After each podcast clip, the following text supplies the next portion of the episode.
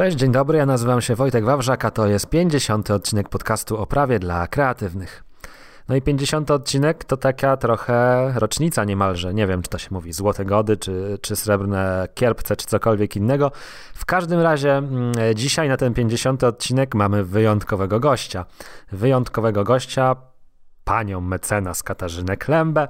Y, dla wszystkich znanych światu pani mecenas, a dla mnie po prostu Kasia. Kasia, o której możecie przeczytać na stronie naszej kancelarii Prakreacja Legal, y, że bez Kasi nie byłoby tak naprawdę być może prakreacji.pl y, w ogóle dzisiaj. No jeżeli chcecie dowiedzieć się dlaczego, to zerknijcie na stronę kancelarii. No właśnie, Kasia w ramach kancelarii pomaga w ramach prawa pracy, prawa ubezpieczeń społecznych, ale oprócz tego Kasia jest uznaną specjalistką w ramach swojej własnej działalności, w ramach swojej własnej marki. Jeżeli kiedykolwiek w internecie googlowaliście jakieś hasła związane z ZUS-em czy z prawem pracy, to jest wysokie prawdopodobieństwo, że nawet jeżeli o tym nie wiedzieliście, to byliście właśnie na blogu Kasi. Dzień dobry, Kasiu. Dzień dobry, dzień dobry, Wojtku. Witam cię serdecznie. Witasz mnie Miło cię słyszeć i miło w ogóle mieć tą świadomość, że to jest 50 odcinek. Ja w tym jestem 50 odcinku i gratuluję 50, 50 odcinka, Wojtku. Naprawdę kupa roboty. A dziękuję. Jeżeli tak można powiedzieć, przepraszam. Oczywiście dziękuję, za dziękuję. to słowo, ale, ale gratuluję. A dziękuję, dziękuję. E, trochę czasu zleciało faktycznie, bo to chyba od 17 roku, kiedy ten podcast jest nagrywany, a mam wrażenie, że z każdym rokiem czas płynie coraz, coraz Szybciej. szybciej. Mm, No właśnie. Przerażająca prawda. Czas płynie szybciej, ale pewne tematy, jak gdyby od lat są trochę niezmienne. Dzisiaj jest takim tematem, który od lat tak naprawdę funkcjonuje, ale pojawił się nam na wokandzie tak bardzo, bardzo intensywnie w czasie pandemii covidowej. To oczywiście temat telepracy i lub pracy zdalnej. Za chwilę cię zresztą zapytam, o co tutaj chodzi i dlaczego te dwa pojęcia. Naszym słuchaczom natomiast od razu zagaję, że telepraca jakkolwiek brzmi jak jakiś teleturniej, no to jednak jest pojęciem mm, ustawowym i dotyczy bardzo często dzisiaj właśnie tych naszych covidowych sytuacji zawodowych, pracowania na odległość, a za chwilę więcej mm, opowie o tym właśnie Kasia. No właśnie, może od tego zacznijmy. Telepraca, czyli co tak naprawdę?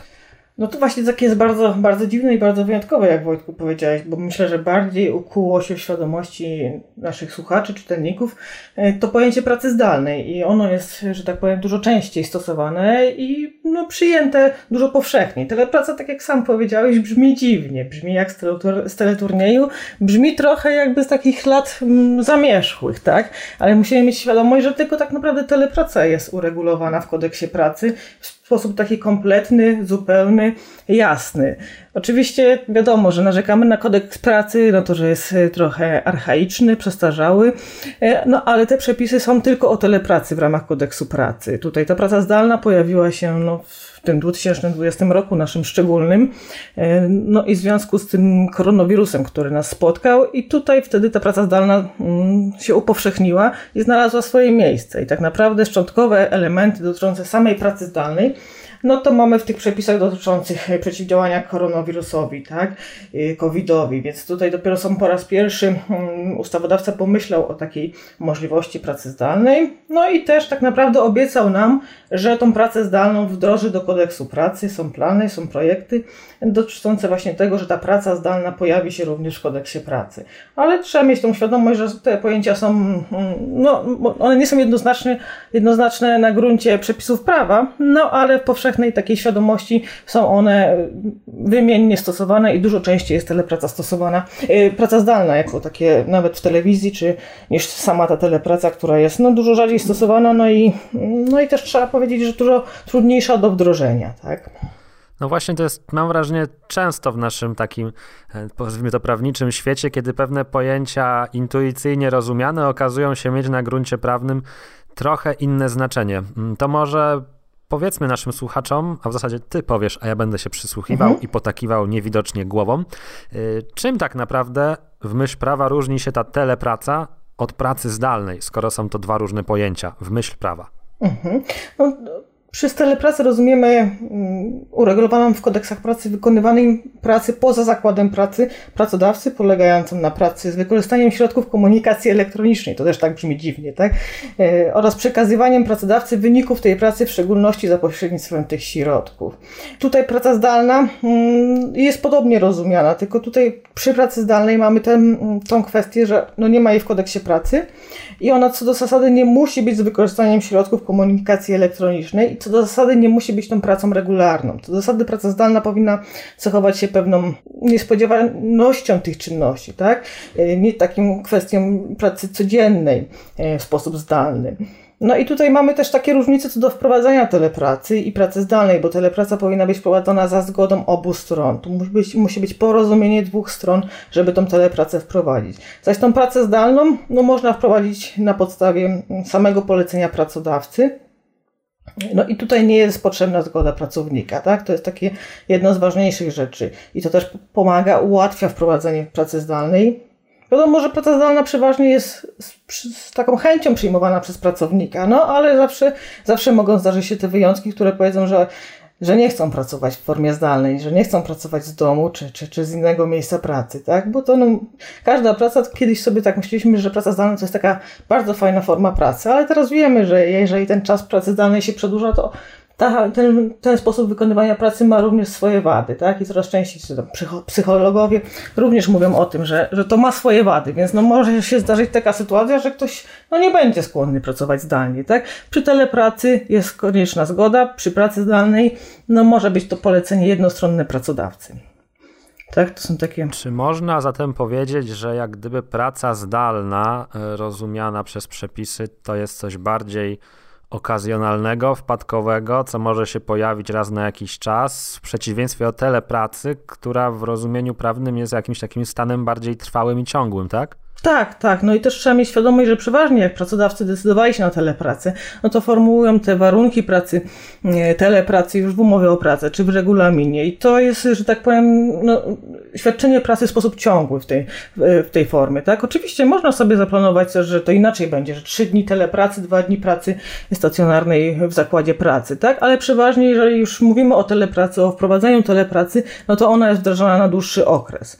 Już nawet sama ta praca zdalna wprowadzana mm, przez przepisy no, chroniące nas przed koronawirusem no, umożliwiają pracę zdalną w okresie trwania stanu epidemii i trzy miesiące po ustaniu stanu epidemii, tak? Więc tutaj też ten czas jest ograniczony i ta forma pracy jest prowadzona w jakimś celu, czyli w celu przeciwdziałania koronawirusowi, tak? Więc mamy taki cel nadrzędny tego wszystkiego. Przy telepracy no nie mamy takich celów nadrzędnych, no nie, że tak powiem, tutaj ustawodawca nie myślał o tym, żeby chronić nas przed grypą czy innymi chorobami, tylko po prostu była to forma, która miała pasować obu stronom, tak? No bo i tak przeważnie jest, że e, dwóm stronom pasuje ta forma mm, pracy, tak? Że to jest dobra dla pracownika, no bo pracuje sobie w domu, czy, czy w jakimś open space, czy, czy w jakimś coworkingu, no ale dla, dla pracodawcy też, no bo to jest oszczędność miejsca, powierzchni biurowej i tak dalej, tak? Więc no tutaj mm, inne cele są wprowadzenia obu tych, że tak powiem, mm, form pracy.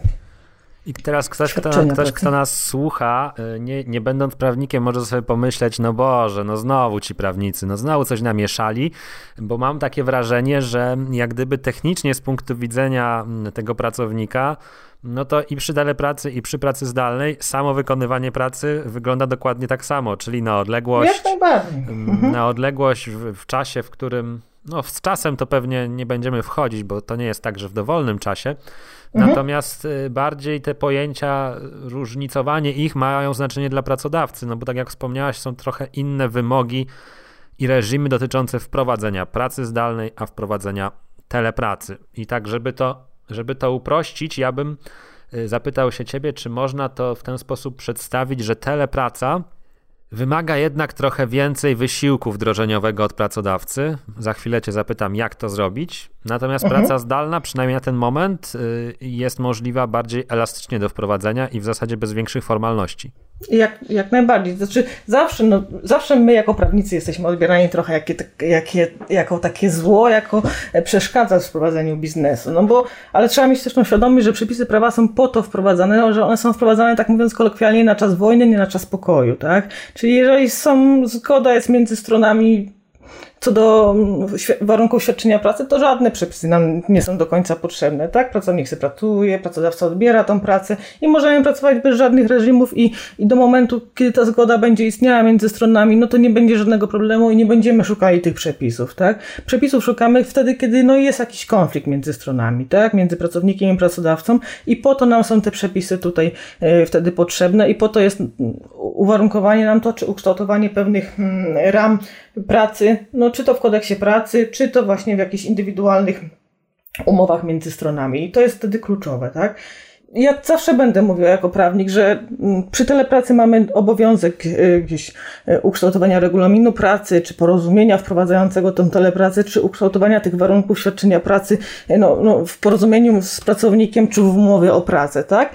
Mm, przy pracy zdalnej, no to może być to polecenie pracodawcy, który pracodawca mówi, no kierujecie do pracy zdalnej. Może być to nawet polecenie ustne, bo to też nie ma żadnych tutaj mm, problemów z tym, no i nie musi za tym iść w ślad żadne papiery, tak mówiąc kolokwialnie, tak? Więc no tutaj, ale zawsze też lepiej, jeżeli strony mają ukształtowany gdzieś regulamin, czy instrukcje, e, czy, czy ramy tej współpracy, żeby też było do czego się odnieść i, i, i, i potem egzekwować i to z dwóch stron, bo ja zawsze się boję tego słowa egzekwować, bo uważamy, że to tylko pracodawca egzekwuje, ale też nie, bo pracownik też może egzekwować swoje prawa i i przywileje związane czy to z pracą zdalną, czy obowiązki, które pracodawca musi dopełnić. Więc dobrze by było i w telepracy, i w pracy zdalnej to wszystko ukształtować. I powiedz, Kasiu, jeszcze może w ramach tych takich wstępów i też kluczowych informacji, zanim znudzeni słuchacze odejdą do innych podcastów.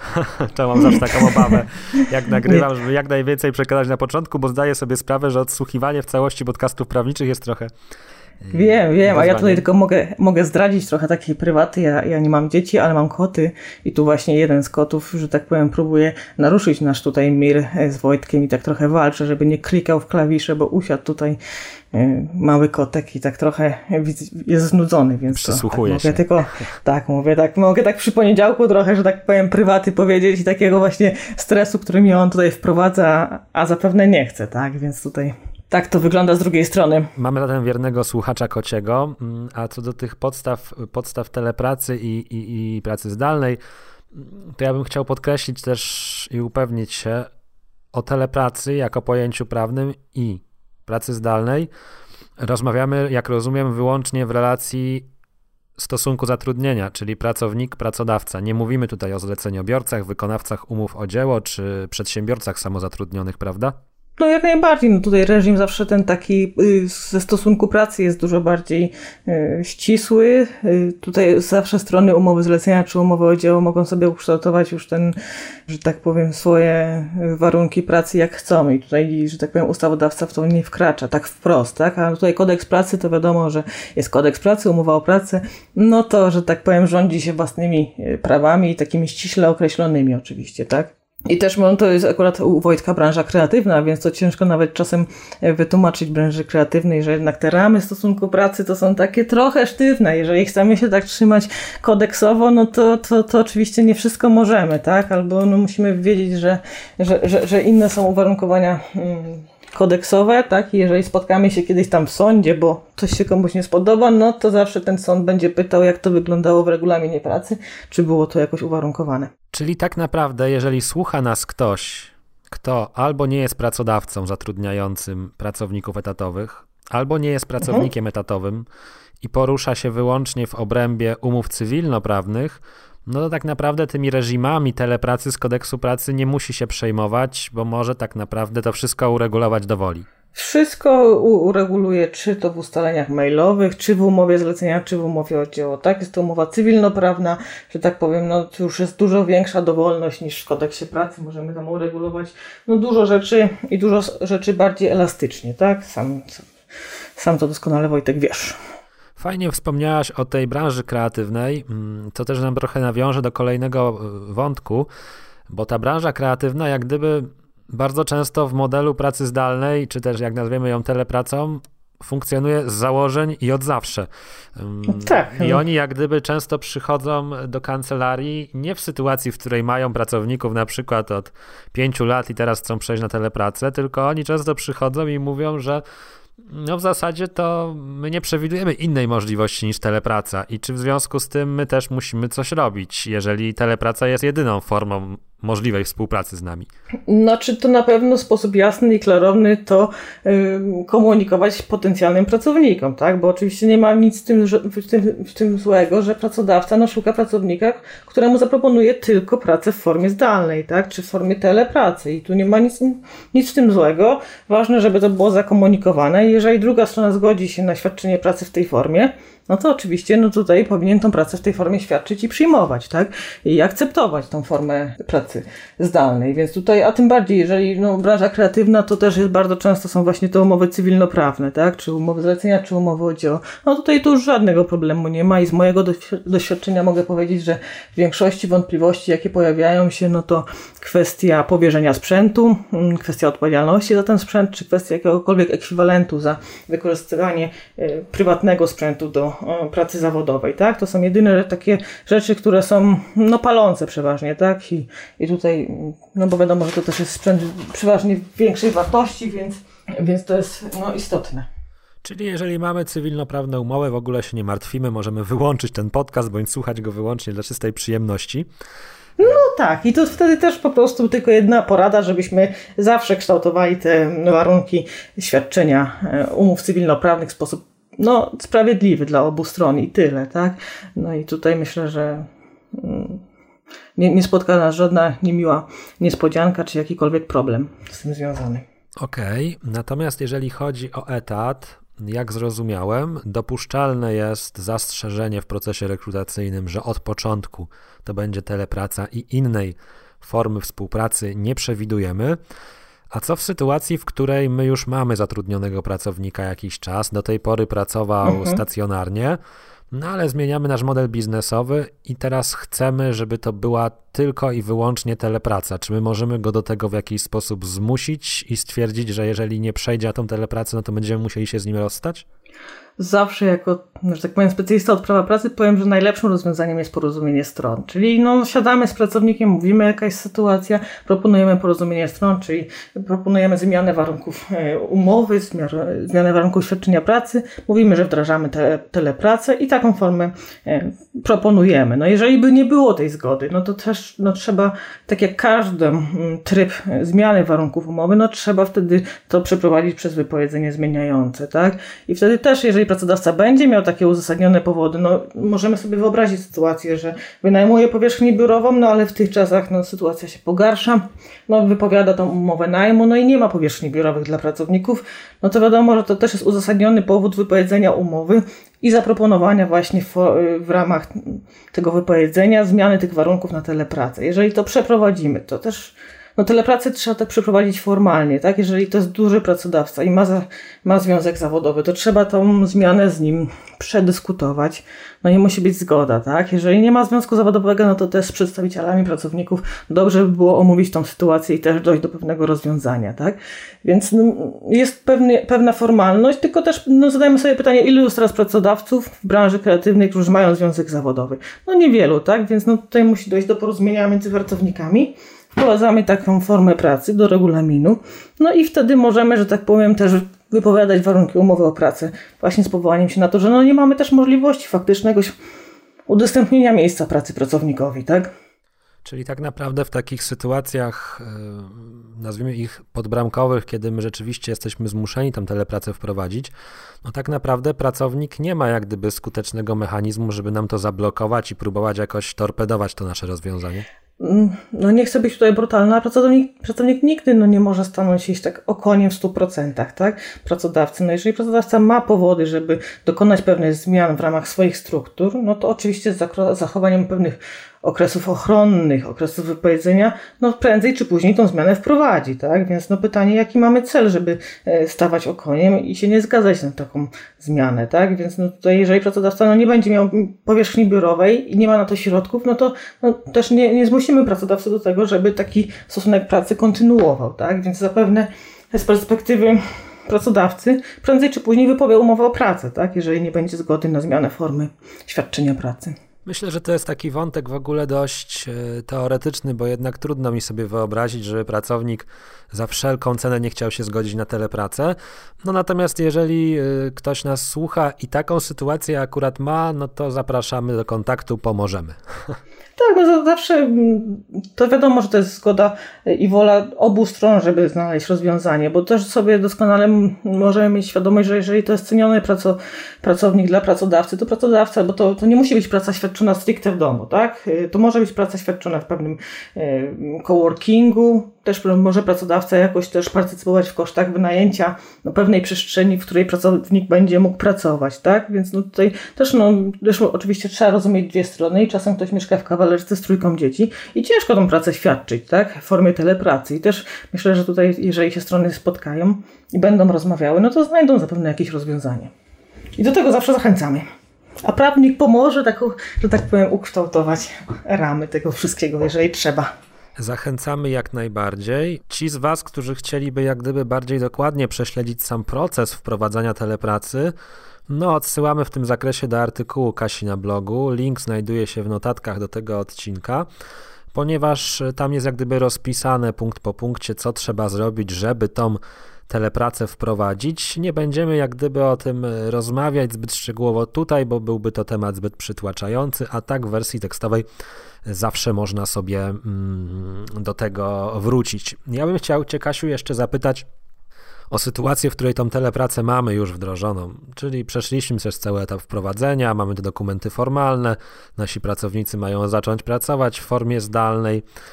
No jak to jest teraz raz z miejscem pracy, o którym powiedziałaś, i o sprzęcie, to znaczy, czy to wszystko ciąży tutaj na pracodawcy i pracodawca ma obowiązki, to znaczy pracownik może powiedzieć, OK, telepraca w porządku, ale teraz y, załatw mi miejsce do telepracy i załatw mi sprzęt. Czy to jakoś jest bardziej podzielone pomiędzy pracownika a pracodawcę? Znaczy wiadomo, że w tym porozumieniu, czy w tej umowie o pracę musi być wskazane, gdzie ta praca będzie świadczona, tak? Więc no, strony muszą dojść do porozumienia, że to będzie dom mm, pracownika, tak? Czy to będzie jakaś przestrzeń, że tak powiem, zewnętrzna. Więc tutaj musi dojść do, do zgody między stronami, no bo też no, nie może sobie pra, pracodawca, no też raczej nie narzuci tego miejsca, tak? Nie powie, że mieszkaj, że pracuj, ale nie w swoim domu, tylko w domu u kogoś innego. No wiadomo, że to musi dojść do zgody.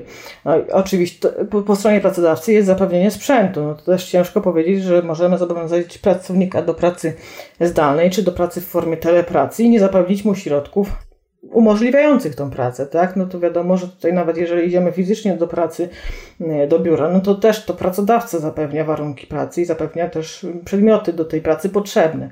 Oczywiście no między stronami może dojść do takiej sytuacji, że pracodawca no pyta, tak? Czy ma Pan swój sprzęt, który może Pan wykorzystać do, do pracy na moją rzecz, tak? Jeżeli pracownik powie, że tak, ale no sobie oczywiście by życzył za, z tego powodu ekwiwalent jakiś, no to oczywiście strony ustalają kwotę tego ekwiwalentu, sposób rozliczenia między stronami i też wszystko jest w porządku, tak? Więc no tutaj no, sprzęt i sposób wykonywania pracy musi zapewnić pracodawca, tak? Jeżeli, no bo to też nie możemy zmusić pracownika. No wiadomo, że pracodawca nie powie, nie, nie wejdzie komuś do domu i nie powie, a ma pan komputer, no to proszę z tego komputera korzystać. No gdzieś to musi być wymiana również informacji, no i potem ukształtowanie to w ramy prawne, tak? Bo jeżeli pracownik ma swój sprzęt, i też bardzo często jest tak, że pracownik jest przyzwyczajony i lubi ze swojego sprzętu korzystać i to może być nawet korzystne dla niego, tak?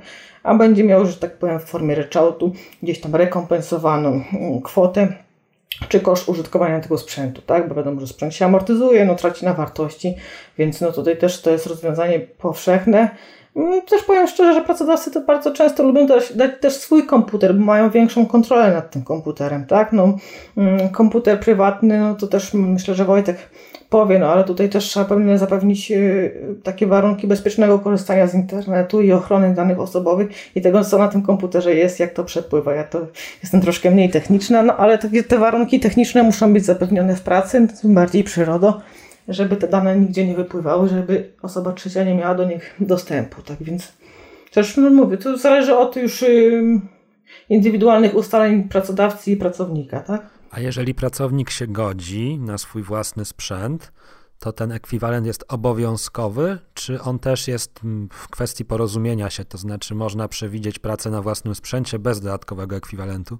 W telepracy jest to tutaj już uwarunkowane przepisami kodeksu pracy, że pracodawca powinien ten sprzęt zapewnić lub kwotę ekwiwalentu za użytkowanie własnego sprzętu. Tak? W pracy zdalnej nie mamy jeszcze takich unormowań sztywnych, tak? więc tutaj no myślę, że też tylko no ciężko sobie wyobrazić, no bo jeżeli kierujemy kogoś do pracy zdalnej, to on tą e, możliwość pracy zdalnej musi być w stanie ją wykonywać. Tu też ważne takie szczegół, że akurat praca zdalna to nie do końca musi być praca przy komputerze, tak? Bo możemy sobie wyobrazić w tych czasach, że ktokolwiek wykonuje inną pracę. No, to, to nie musi być akurat praca zdalna, tak? No bo jeżeli, no mówiąc już tak obrazowo, ktoś składa no nie wiem, modele samolotów w ramach stosunku pracy, tak? No to wiadomo, że nie jest mu potrzebny ten komputer, tak? Ale to też pracodawca potem nie może wyciągać konsekwencji, że ktoś nie mógł wykonywać pracy zdalnej, jeżeli mu nie zapewnił tych środków możliwych do świadczenia pracy, tak? Ale ekwiwalent w ramach stosunku pracy za użytkowanie sprzętu własnego w formie telepracy praca powinien pracodawca zapewnić. Nie jest też kwota odgórnie wskazana, tak? Przez przepisy prawa nie ma powiedziane, że to ma być, nie wiem, 50 zł miesięcznie, 100 zł miesięcznie. Tutaj już strony muszą dojść do porozumienia. No i oczywiście no, no musi być to ekwiwalentne, tak? To też. Tylko no wiadomo, że to nie powinny być też jakieś duże koszty, tak? No bo sprzęt amortyzuje się myślę, że przez 3-4 lata.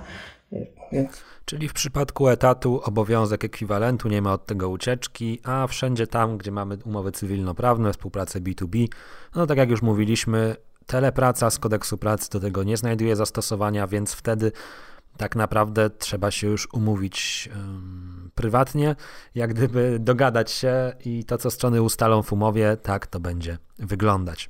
Tak, no przeważnie wiemy, że jak e, strony negocjują warunki umowy cywilnoprawnej, to czasem to wynagrodzenie jest e, no, na tyle wysokie, że obejmuje wszelkie tutaj takie roszczenia e, zleceniobiorcy, tak? I tutaj też czasem strony się po prostu też nie, no nie są takie szczegółowe i nie wskazują, że za wykonanie pewnego zlecenia to jest kwota X, na co składa się X, Y, Z, tylko no gdzieś tak całościowo wszystko kształtują i też no nie ma w tym nic złego, tak? Jeżeli dwie strony się godzą na pewne warunki w ramach umowy cywilnoprawnej, no to też nikomu nic do tego, mówiąc kolokwialnie, tak? No tak, to się często zdarza, że mamy po prostu w, w umowie wprowadzone postanowienie, że wykonawca wykona dane czynności czy dzieło przy wykorzystaniu własnego sprzętu i potem w wynagrodzeniu nigdzie nie jest mowa, że za to, że wykorzystuje własny sprzęt, to tyle procent wynagrodzenia. Po prostu jest jedna kwota i tyle. No jak najbardziej, nie popadajmy w skrajności, no nikt nie będzie też y, tutaj, zleceniodawca też nie bardzo często, nie, nie za często chce się interesować tym, ile prądu ktoś zużył, tak, jaka część internetu, opłaty za internet, no całościowo zgadza się na pewien koszt i, i tyle, tak, i no, mówię, myślę, obie strony są zadowolone. Jeszcze jeden wątek chciałbym poruszyć w zakresie tego etatowego, etatowego telepracowania, czyli tych obowiązków z kodeksu pracy. No mianowicie jak zatrudniamy pracownika, no to zawsze mamy te wszystkie obowiązki BHP-owskie, przeszkolenie i tak dalej. Jak to jest z telepracą? Czy tam też pra pracodawca ma jakieś obowiązki w zakresie bezpieczeństwa, higieny i tak dalej? Jak to wygląda? Tutaj obowiązki związane z BHP zawsze ciążą na pracodawcy. Wiadomo, że jeżeli jest praca świadczona w formie telepracy, to obowiązki są troszkę ograniczone. No, pracodawca też no, nie może, że tak powiem, no, wkraczać w jakiś taki mir domowy i mówić, że no, pracownik powinien mieć na przykład większy pokój, czy bardziej uporządkowany pokój, żeby te warunki BHP były zapewnione, tak? Ale no, pracodawca też ma możliwość kontrola, kontroli miejsca pracy telepracownika, tak? Żeby tutaj mówiąc już tak wprost, no nic pracownikowi się nie stało, na głowę nic nie spadło, żeby też jakieś oświetlenie było dobre. Tutaj mówię, już warto by było porozmawiać z jakimś inspektorem, BHP. E, pracodawca ma możliwość kontroli miejsca pracy, ale też trzeba mieć tą świadomość, że nie może tak wejść, że tak powiem, z marszu, zapukać i powiedzieć, no Panie Tomaszu, ja dzisiaj sprawdzam, jak tam, jak, jak warunki pracy. Powinien się zapowiedzieć, zaplanować tą wizytę i ją również ustalić z pracownikiem. Tutaj oczywiście obowiązki e, na pracodawcy ciążą i one zawsze w ramach stosunku pracy są dużo szersze niż w ramach umowy cywilnoprawnej.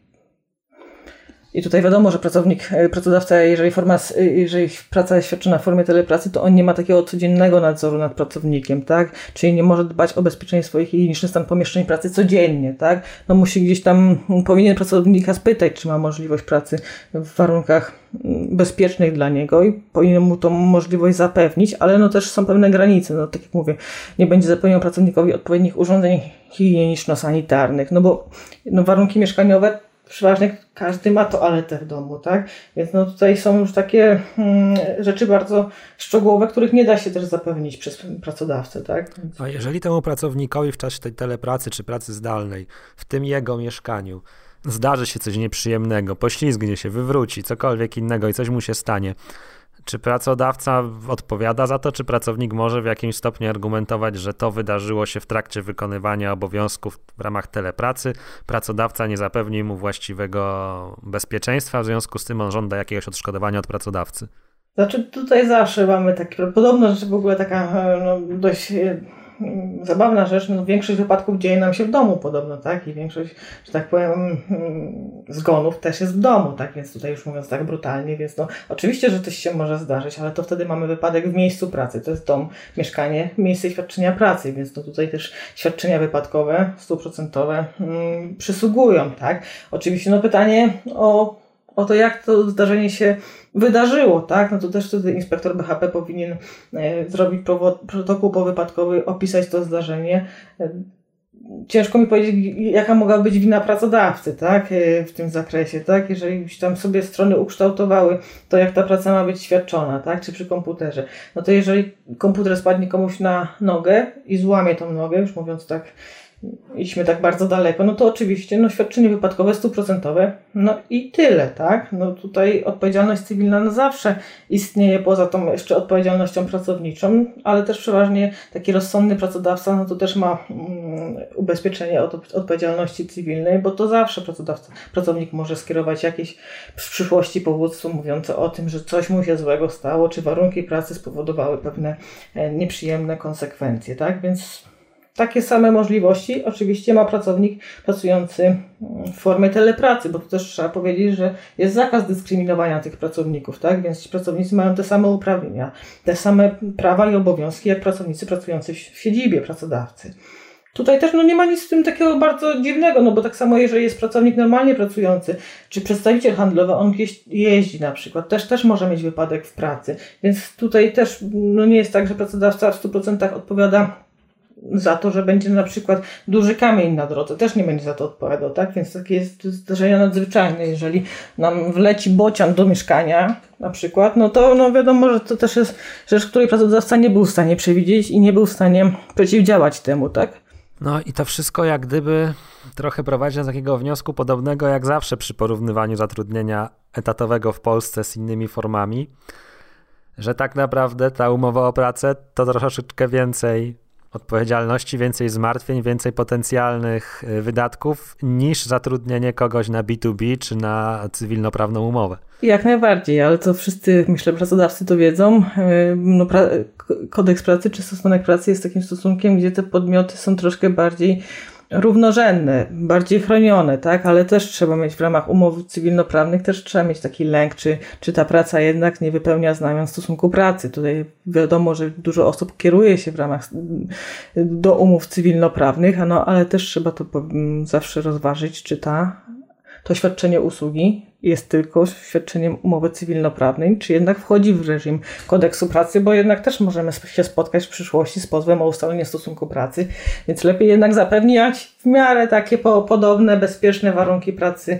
również w ramach umów cywilnoprawnych, tak? Ale oczywiście jak jest umowa B2B, no to już raczej nie ma problemu, bo to bardzo często też ta osoba, która wykonuje tę umowę, no nie ma tylko jednego pracodawcy, yy, czy jednego kontrahenta, tak mówiąc już kontrahenta, tylko więcej i tutaj no tutaj wiadomo, że też nie można wkraczać tutaj w strefę taką prywatną, jak ktoś tą usługę świadczy, tak? Więc no, no zawsze umowy cywilnoprawne są troszkę mm, bezpieczniejsze, na pewno dla tej osoby, która tą pracę poleca, tak? Na temat ukrywania y, stosunku etatowego przy umowach cywilnoprawnych, to ja cię jeszcze, Kasiu, przepytam przy innej okazji, bo to jest bardzo...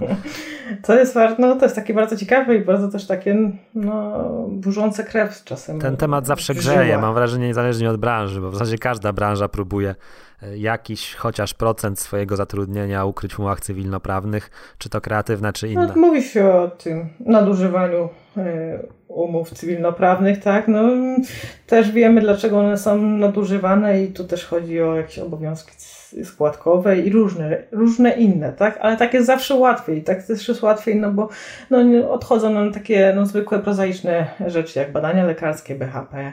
No, to dla pracodawców czy osób zlecających, bo żebyśmy też byli tacy yy, akuratni, no zawsze jest łatwiej. Łatwiej mieć jest zleceniobiorcę niż pracownika, tak? No bo to i tak, i różne uwarunkowania, yy, i różne świadczenia wynikają tylko z kodeksu pracy, więc.